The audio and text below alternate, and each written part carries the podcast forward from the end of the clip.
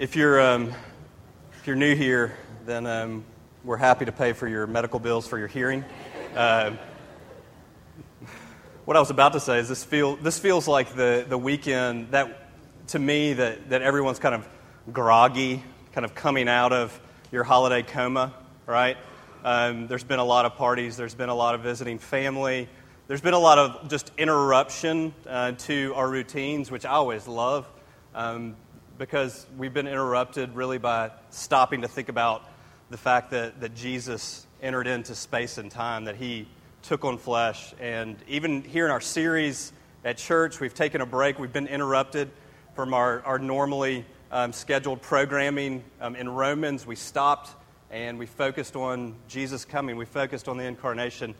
But this morning, we're going we're to pick back up with that. We're going to pick back up with Romans and I would love to be able, since we've taken a break, you know, it's been, I think the last time we were in Romans together was the, the Sunday before Thanksgiving. And so that's a pretty good break. I would love to be able to recap everything that we've covered in Romans. All of those sermons are there for you, as always, online if you want to go back and listen. Um, I can't do that. I couldn't do justice to Romans in a 30 second sound clip. Um, I don't think Paul or God would be happy if I tried to do that. But I do want to just give you just a little tidbit of what we last covered together because I think that Paul is kind of continuing, of course he is, he's continuing an argument, he's also continuing his thought, especially from this last passage that we looked at. Um, we're in Romans chapter 10, and um, when we were together last, what, what we saw is Paul's really good. He's a good theologian, but he's also a pretty good writer because he's always anticipating what question is going to be asked next. And you see this over and over again in Romans that he's always kind of he's anticipating as he as he explains something, he's like, well, this is what they're going to be thinking next, and usually he answers it. And last time what we saw is that he realized his readers are going to be asking the question, now wait a second. I mean, all of this sounds amazing and it's starting to make a lot of sense, but what about the fact that the Jews had been waiting for the promised Messiah forever, right? And then he comes, and you're saying that Jesus really is the Messiah. Why aren't more of the Jews actually following after Jesus? And this is some of what Paul is unpacking for us in the last passage and in this passage today. And, and basically, his answer to that question, um, to put it really simply, is this that they were not following Jesus because their own goodness, their own morality, their own observance of the law, what we're going to talk about today, their own righteousness was actually getting in the way of them accepting Jesus. That what Paul said, as he quoted from the Old Testament, is that Jesus is a stone of stumbling and he is a rock of offense. That when you meet Jesus, what he is offering you is utter and total grace. And you think, well, everybody wants that, right? And what Paul's saying, no, that grace is really, really difficult for us to accept. It offends us, it offends our own sense of goodness. And so he ended that section by saying, Christ is the end of the law of righteousness for all who believe. And that's where we're going to pick up this morning.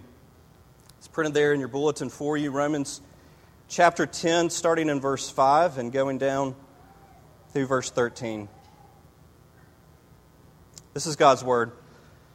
For Moses writes about the righteousness that is based on the law, that the person who does the commandments shall live by them. But the righteousness based on faith says, Do not say in your heart, Who will ascend into heaven? That is to bring Christ down. Or who will descend into the abyss? That is to bring Christ up from the dead.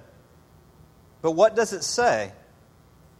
The word is near you, in your mouth and in your heart that is the word of faith that we proclaim. Because if you confess with your mouth that Jesus is Lord and believe in your heart that God raised him from the dead, you will be saved. For with the heart one believes and is justified, and with the mouth one confesses and is saved. For the scripture says, Everyone who believes in him will not be put to shame. For there is no distinction between Jew and Greek for the same Lord is Lord of all, bestowing his riches on all who call on him. For everyone who calls on the name of the Lord shall be saved. Amen. This is um, God's word, and for centuries, Christians have gathered around it because we want to know who God is and we want to know who we are. And this is where we go to find that out. And we know that God has given us this word because He loves us. And so let me pray and ask that He would help us to understand.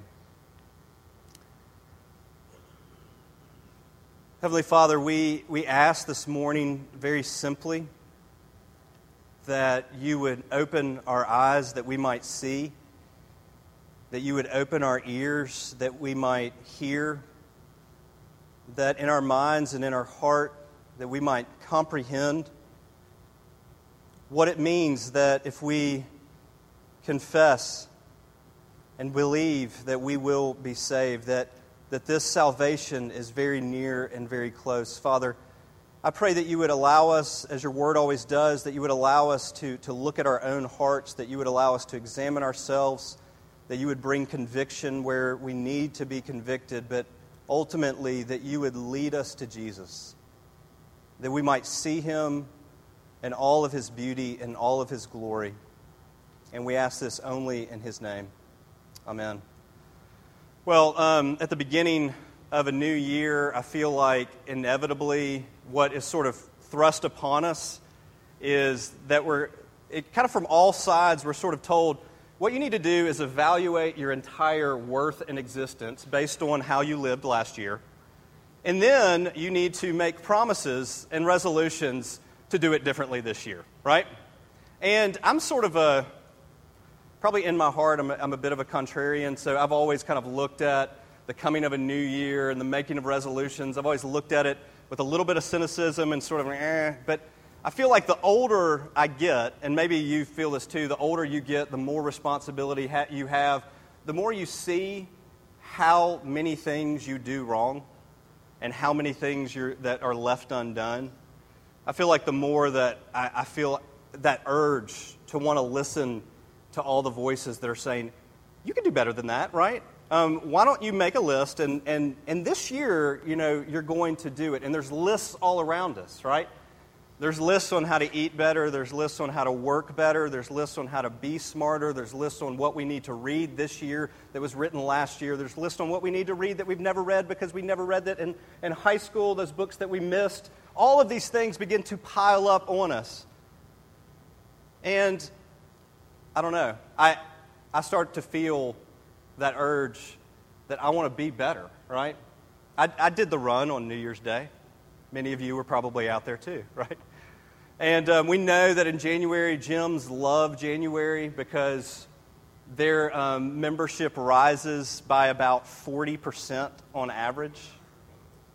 And of that 40%, 80% flake out by week two of February, right? Some of you, I know, probably just this week got a new gym membership. I'm sure that, that you'll be in the 20%, you know? I'm sure that you'll be the ones who stick it out. So I was reading an article in the New York Times uh, about this phenomenon and just sort of about this desire um, to make resolutions and to be better people. And it wasn't a great article, but there was one line that, that stood out and stuck with me. The author said this The idea that we can transform ourselves is deeply ingrained in American culture. The idea that, that I, if I just set my mind to it, it, I can transform myself, that that is what American culture in many ways is built upon. That's what we're founded upon. This is what we hear from when we're little that you can do anything that you set your mind to, and it's a huge lie right? I would go a little further and say that the idea that we can transform ourselves is not just deeply ingrained in American culture. I think that the idea that we can transform ourselves is just deeply ingrained in humanity. It's what we want to be true. And so often resolutions are so attractive to us because we, we just keep messing up, right? But even, it doesn't matter how much we keep messing up, we don't want to give up on the belief that we, in and of ourselves, can transform ourselves. that we can be better. The, the idea of starting over, the idea of getting another shot, the idea of thinking that if I just had one more chance, just give me one more chance and then I would finally get it right. It's, it's appealing to us. But it also starts to feel very much like a fool's errand, doesn't it? If we're honest, then we'd have to say, You give me one more shot, I'm probably, I'm probably, in and of myself, I'm not going to transform myself. I'm probably going to mess it up. So I want to ask you this as we, as we begin to think about this passage. What if our desire to constantly transform ourselves, what if our desire to resolve to be better than we currently are, and we all want to be, and we, what if that desire is telling us something about how God made us? What if that desire that's built into every single human being, however they might define it, we'll talk about that a little bit today, because we all define that somewhat differently, but we all want to be better than we currently are. What if that desire is telling us something about how God made us, about how He wired us? What if the desire for, for wholeness? Don't you want to be whole? What if, what if that desire for wholeness is there because we were made to be holy? What if it's both, I think as Paul is going to show us today, what if it's both that desire is much closer and much, much easier than you ever imagined, and yet also in some ways much, much more difficult?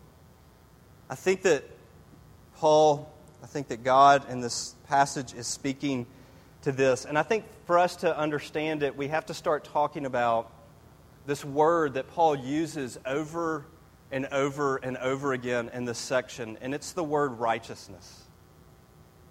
It's this word righteousness that he uses over and over and over again. And I want to talk a little bit about, first of all, the wrong righteousness, then I want to talk about the right righteousness. But the word itself is kind of one of those words that, I don't know, I mean, it's a Bible word, right? I mean, let's be honest about how we feel about Bible words that we usually have a few reactions to them. Some of us just completely just shut down because maybe the Bible is very foreign to us and we're coming into church for the first time and we hear a word like righteousness and we're like, nobody talks like that. What is that? And others of us, we, we've been to church our whole lives and words and Bible words are kind of part of our, of our everyday vocabulary. And we sort of start to grow so accustomed with our own definitions of them that we maybe just kind of forget, like, what does this really mean? When Paul talks about righteousness, what is, what is this righteousness? I, w- I want you to think about it in this way. This, I want you to, first of all, just go, go with me down this road for a minute. That the word righteousness is a word that is incredibly relevant to every single human on the face of this earth, whether they are religious or whether they are irreligious, whether they've gone to church every Sunday of their life or whether they've never set foot in the door, whether they would call themselves a, a true believer or whether they would call themselves an agnostic, that this word righteousness is a word that is relevant to every single human being. And I would say it's relevant to every human being because it is at the heart it is at the very root, it's very, at the very core of what every single person actually is longing for. That, that, that what every person, uh, this is a bold claim, right? That every person on the face of the earth, what they are actually longing for, what they actually are wanting, is righteousness. There's a way in which I think keeping the big picture of the Bible always kind of in the forefront of your brain kind of helps you to see this. And I think that's a good practice to, to always kind of step back from individual passages and go, what is the story of Scripture all about? And I think that when we step back, um, what we find is that the story of Scripture not only tells us about who God is and who Jesus is, but also tells us who we are. It gives us, um, it gives us an anthropology. It tells us what is wrong with man, right? And when we step back and we look at this big picture and this story, what it tells us is that we, if you want to understand who man is, who men and women are right now, today, in 2015, that what we first of all have to know is that why we were created, who we are, And we have to know, if we go back to the very beginning of the Bible, that you and I were created by a holy, utterly holy, and perfect God. That there is no darkness in him. That he is pure light. And we were created to be with him. That you go, what is the purpose of man? Like, what is the purpose of our life? We were created by God and for God. We were created to be with him, to live with him in joy and peace and in harmony, to walk with him in the cool of the day, to talk to him, to see him. That that's what you and I were made for, that we were made we were made for glory. But as you know, as the story goes on, that our rebellion against God, when we say to God, I don't want you to be God, but I actually want to call the shots myself, that I want to sit in your seat, that there was a cosmic separation between God and man. And that cosmic separation, no man or woman from the seed of Adam could ever correct. And the rest of the story of humanity is really, I think it's very fair to say, it's the rest of the story of humanity, is humanity trying to get back to that spot. Trying, that, that, that what they're longing for is to be right with God again. That I want to be able to stand in His presence. I want God to be able to look at me and say, I love you and you are good, right? That we all want to be congratulated, that we want to be told that we're worthy, that we try to do that in all of these different ways. I think that all of our longing for perfection, all of, our longing to do a good job, all of our longing to make money, all of our longing to be praised for being a father or a mother who actually is good, all of this is a longing. It's, it's telling us something about righteousness, that we want to be righteous. And I think it's built into every single human being that we all long for this, even though we might look for it in different ways. What does it look like to be righteous? What does it look like for you or me to be able to stand before God? What it looks like, the Bible defines it, to be righteous is this is to love the Lord your God with all of your heart, with all of your soul, with all of your strength, and with all of your mind. That means, let's break that down. That means at every single moment, every single millisecond of your life, you have always and only directed it towards God and loving God. Oh, and you also loved your neighbor as yourself. We're about four days into the new year. How are you doing, right? How are you doing with God's standard? how in the world, if we really break this down, if we really think about it, how in the world can you possibly accomplish this? How is this actually possible? And to put it really crudely and really simply, it, the only way it's possible is that either you do it or somebody does it for you. Either you do this, either you accomplish this, or somebody has to do it for you. There are no, there's no other options, right? Those are the two options available. Well, Paul talks about trying to do it ourselves is what he calls a righteousness that is based upon the law. It's a righteousness that is based upon the law. He, I would simply call it the wrong righteousness. And there's a quote on the front of your, of your bulletin. Fleming Rutledge, I think, sums this up um, pretty well by saying, How can I survive the scrutiny of a righteous, holy God. How do I survive that? He sees everything, He knows everything. He saw what you, you thought this morning or last night. He sees it all. How do I survive the scrutiny of a righteous, holy God? How can I ever be free from anxiety about not being good enough? Isn't everyone asking that question? How can I get past the anxiety? You felt the anxiety of not being good enough as you maybe walked into your parents' house over Christmas.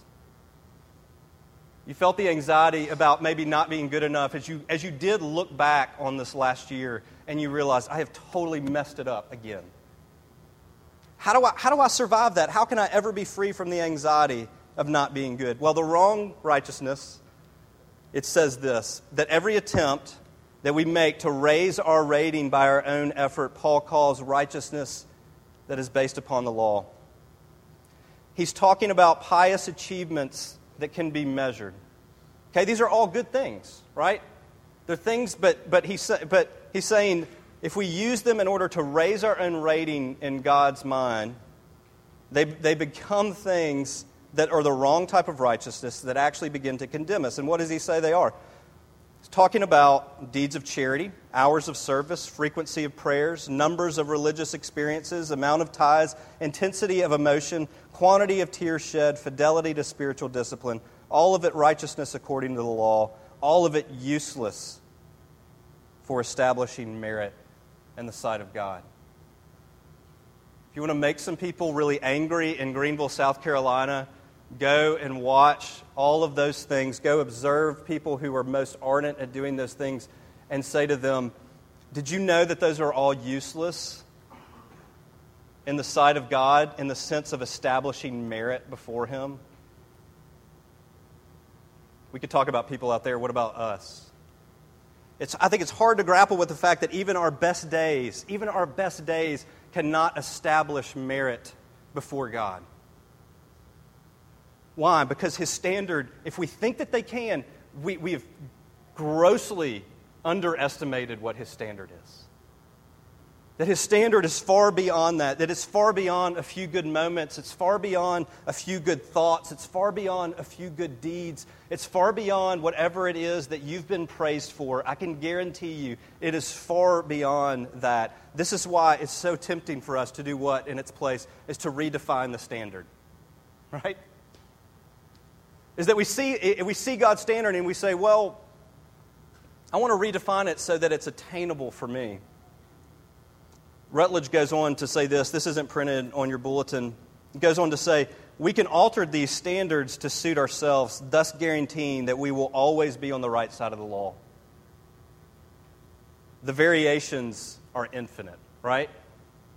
That I want to I want to tweak what it means to be righteous so that I always fall into the category of what I think it looks like. The variations are infinite. We can measure our worth and other people's worth by fashion, by educational level, weight and fitness, taste in music, degree of hipness, and a thousand other things. Right? We could add onto that list infinitely. And what, what Paul is accusing, this is what Paul is accusing so many of his friends of doing. And he knows it very well because this is the way that Paul lived the majority of his life, right? That he knows what it, what it meant to take the law of God and to tweak it in such a way that Paul thought that he had attained it. That he had done it as he had done it, he even said in his own words, he had done it as good as anybody possibly could. And then he goes on to say, but all of that I count actually as rubbish, as garbage compared to knowing Jesus. And what he was saying in that, he was saying that none of that established merit, that none of that actually, in fact, I think what Paul would go on to say is that Paul would say that all of that began to actually work against him. Because he did not want what Jesus was offering, that he wanted to be his own Savior. And Jesus had to knock him down and blind him as he was going on that road to Damascus, right? I think this is why, when we come into this place, that what we're so careful to do, that what we always have to remember is that we have to remind ourselves that we are not the good people, right? That we don't come here because we're good. That we don't come here and we don't worship God because we are righteous in and of ourselves. That we don't do this because we somehow think that this is gaining merit in the sight of God that we do this, we come here because we, we are people who actually realize how far short we fall. That we're people who actually realize how desperately we need mercy. That we've actually looked at ourselves and we've looked at society around us, and what we've said is like, I'm actually worse than them. The church doesn't do that very often, does it? It's always pointing the finger out there. Instead, the church should actually be ones who actually say, I've looked at my own heart and I realized everything that's out there that I hate, that is so evil, I have actually seen it in my own heart and my own thoughts. And I'm here because I desperately need a righteousness that does not come from me, because I cannot produce it. on my own. So we say that this is something that religious people try to do is that we try by the wrong we try to attain kind of the wrong righteousness the righteousness according to the law. It's very tempting to religious people. But i said that this is also what irreligious people or non-religious people are longing after as well. And you might hear that and you go well i, I look at people who you know there's people out there who don't want anything to do with god. They don't want anything to do with his law. Are you say, you're saying that they're trying to attain righteousness as well? I would say absolutely. I would say that they're after the same thing that you're after. They're just going about it in a different way, that they're redefining the standard because what they want is they want to be, they want to be worthy. They want to be good. They want to be righteous. I love, um, many of you know the name Tim Keller. Tim Keller is a, is a pastor in, in New York City, and he's been there, I think, about 25 years now, church called Redeemer Pres, and written a lot of books, all that kind of stuff. Um, approve of him. And uh, that's what Brian Haybig would say right there. We're pro Tim Keller. Wouldn't he say that? Uh, and he, it, it was really interesting. When he first went to New York, there weren't a lot of people doing, there weren't a lot of people like going to New York to plant churches because it was really, really difficult to do. Because everyone looked at New Yorkers and they said, these are people who are just they're, prod- they're the prodigal sons in the sense that they're the ones who've taken their inheritance, so they're running away from God constantly. And he was scrutinized when he went there, and he still really is in a lot of ways, because the way that he addressed a lot of New Yorkers, that he addressed them as people who were really legalists. And people were like, why would you address New Yorkers as legalists? They don't want anything to do with God's law at all. That they're, in fact, quite the opposite. They're running away from God. And in fact, what you should be doing is shaming them for the ways that they're sinning. And instead, he was actually really talking to them about the ways in which they're trying to attain something that they could never attain.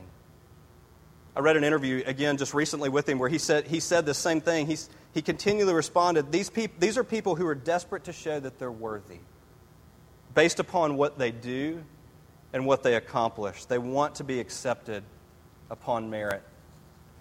I saw another example of this um, of those who would typically be called irreligious or non religious who are still trying to attain righteousness. I saw the movie Wild recently, um, Reese Witherspoon, and it's based upon a memoir of a woman named Cheryl Strayed who basically had just utterly decimated her life. I mean, in every way she could with, with both drugs and also just she had a husband who loved her, but she just cheated on him constantly. And the way that she wanted to make this right was that she wanted to hike the Pacific Crest Trail. And that's what she goes and does. And that's what her memoir is about. And it makes for a good story, but there was a line in that movie that stuck with me. Is when her ex husband, the last thing that he says to her before she starts this hike, is he says, I wish you didn't have to walk a thousand miles. And he pauses. And she says, Go on, say it but he doesn't. But we know what he means. I wish you didn't have. I wish this wasn't the way that you had to measure yourself and measure up. We all do it, right? We all create different ways of measuring up. And the wrong righteousness will always put the burden back upon your shoulders.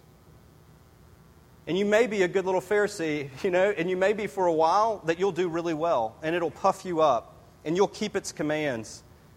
But when you lay your head down on your pillow, you'll know that there's always more to be done.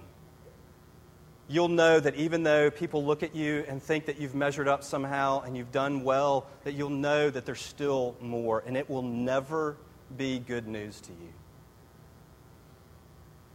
This is what Paul does so brilliantly is he brings us to the point where we're scrutinizing our own sense of worthiness, we're scrutinizing our own sense of righteousness so he can tell us what is good about the gospel again, why it is good news. And he says that there is another kind of righteousness, and this is a righteousness that is based upon faith. And it is so easy, and it is so close, and yet it is so hard that there is a righteousness that is based on faith. And he says that you don't have to go up into heaven to get it, you don't have to go down into the abyss to get it. In other words, you don't have to do this grand thing, you don't have to walk a thousand miles in order to get it. It is so close, it is so near because it is a gift and it is utterly and absolutely free. And we have the hardest time with that. we have the hardest time with grace because it means letting go of my own righteousness. It means letting go of the kingdom that I have been building my home life, my whole life.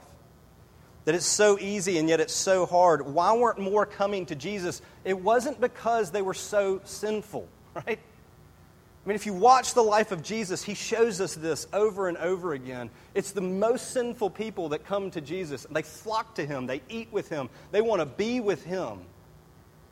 Why weren't more coming to Jesus? It was because of their own righteousness. That was such a barrier that they didn't want to lay it down. And of course, it isn't just Paul that's saying this. Some might read this and go, well, Paul really had an agenda with this, didn't he? Paul really talked about this grace thing a whole lot. But think about Jesus. I mean, think about, there, there's so many examples we could go to, but the one that stands out to me is when Jesus is really blatantly asked this question. John chapter 6, one of my favorite chapters in all of the Bible, just because it is beautiful and brilliant the way that John has pieced this together that Jesus feeds 5,000 people. It actually was this great multitude of people, probably women and children there as well. Maybe 15,000 people were actually there. Jesus feeds them all. And the next day, there's a group of people who come looking for Jesus. And they really just want something from him, they just want the bread. Jesus is trying to give himself to them, right? But they don't want him, they just want some of the, the trinkets that he's handing out. And they say to Jesus in John chapter 6, verse 28, they say, What is it that we must be doing in order to be doing the works of God? And what they want Jesus to say is something that affirms their own sense of righteousness. He, they want them to say something that, that tells them, well, you're doing it right now. They, they're asking the same question that the rich young ruler asked Jesus. And how does Jesus respond? What is it that you must be doing in order to be doing the works of God? Jesus says back to them, You must believe in the one whom he has sent. And you would think at that point that they would go, This is amazing. This is the greatest news I have ever heard. Salvation is so close. All we have to do is believe in this one. Essentially, 15,000 people that day walked away from Jesus. It was the biggest failure of a sermon that had ever been given, right? None of them wanted grace. None of them wanted the righteousness that Jesus offered. They wanted to be told that theirs was good enough. And you see, you can never resolve to be better you can, until you can confess and believe that you can never be better. You can never resolve to be better until you can confess and believe that you on your own can never be better. The way that we are made righteous is this is that Paul says that we simply believe in our heart and we confess with our mouth. And what we're believing and what we're confessing is that there is one, capital O, who is better. There is one who is righteous. There is one who has clean hands and a pure heart, and he has ascended that mountain before us. And he has given us his life. And he has done what we could never do. And Paul is trying to drive into our heads is that this is the best news that you have ever heard. Can you hear it? When we talked about this passage that came before it last time, somebody said to me afterwards, they said, This Christianity thing, it's a really good deal. And I say, if, you, if that's your response to hearing this, then you, that is absolutely right. It is the best deal that you have ever heard. Why can't we finally rest in it, right? So many other voices, because so many other voices are training us daily to deny grace. Because what is ingrained in American culture is the idea that I can transform myself. But Christianity says this you can only be transformed by trusting in the life of another. We're about to come to this table, and as we come to this table, we're going to confess our faith together if this is what you believe in. And I want to read, I want to read this confession. It's printed there in your bulletin. It's from the Heidelberg Catechism. I want to read this before we, we say it together. I'm not going to say much about it. I just want you to listen to it before you say it. I think this puts it about as clearly as you can possibly put it. How are you righteous before God? Only by true faith in Jesus Christ. That is, although my conscience accused me that I have grievously sinned against all of the commandments of God, and I have never kept any of them, and that I am still prone to all evil. Yet God, without any merit of mine, think about that. God, without any merit of mine, I contributed nothing to this but my sin, of mere grace, grants and imputes to me the perfect satisfaction righteousness, and holiness of Christ. What does that mean? It means it's as if I had never committed nor had any sin and had myself accomplished all the obedience which Christ has fulfilled for me, if only I accept such benefit with a believing heart. For those of you who are here this morning and you, are thinking, I am way too far gone, I am way too far off, would you hear those words again? if you confess with your mouth, if you believe in your heart upon the name of the Lord Jesus Christ, then you will be saved. The righteousness that comes by faith is the news that the world has been waiting for, is longing for, and it has come and it is here. It is the only true good news. It's the reason that even today, as we start a new year, our calendar revolves around the life and the death of Jesus. John Newton, the hymn writer, understood this. When he wrote this, he wrote, from all the guilt of my former sin, may mercy set us free. And let the year we now begin begin and end with Thee. Is it possible at the beginning of this year that, the, the, that as you started off, primarily not with promises simply to quit this or to be this or to do this, or with the nagging sense of guilt and regret and shame that everyone in this room has, right?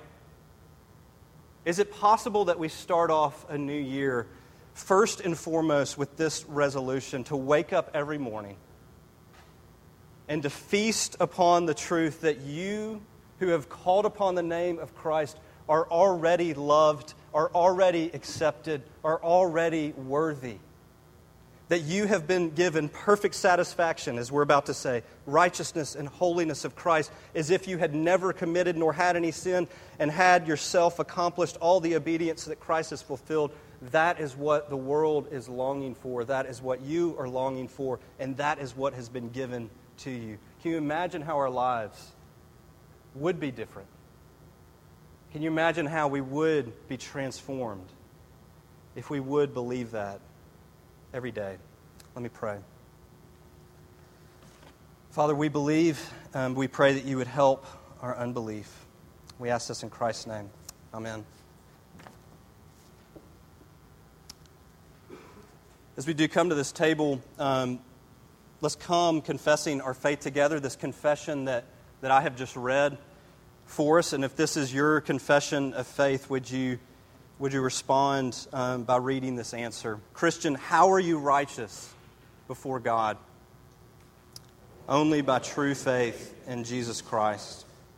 That is, although my conscience accuses me that I have grievously sinned against all the commandments of God and have never kept any of them, and that I am still prone always to all evil, yet God, without any merit of mine, of mere grace grants and imputes to me the perfect satisfaction, righteousness, and holiness of Christ, as if I had never committed nor had any sin, and had myself accomplished all the obedience which Christ has fulfilled for me, if I only accept such benefit with a believing heart. Christian, if this